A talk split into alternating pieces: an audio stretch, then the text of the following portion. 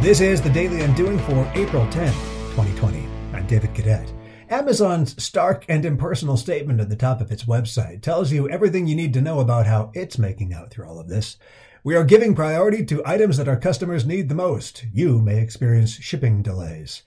But today's take is not a takedown of Amazon. The opposite, perhaps. Don't know about you, but each package delivered to our household brings about a new round of Christmas like curiosity. What's in the package, Dad? What's in this one? My daughters ask, holding out some misguided hope that it might be some sort of unsought gift from the heavens.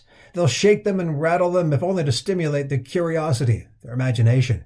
At times like this, it's very easy to let go of everything, to give in. But don't. Shake and rattle things yourself. Engage your curiosity. Take the time to look at things, everything, for a few more minutes.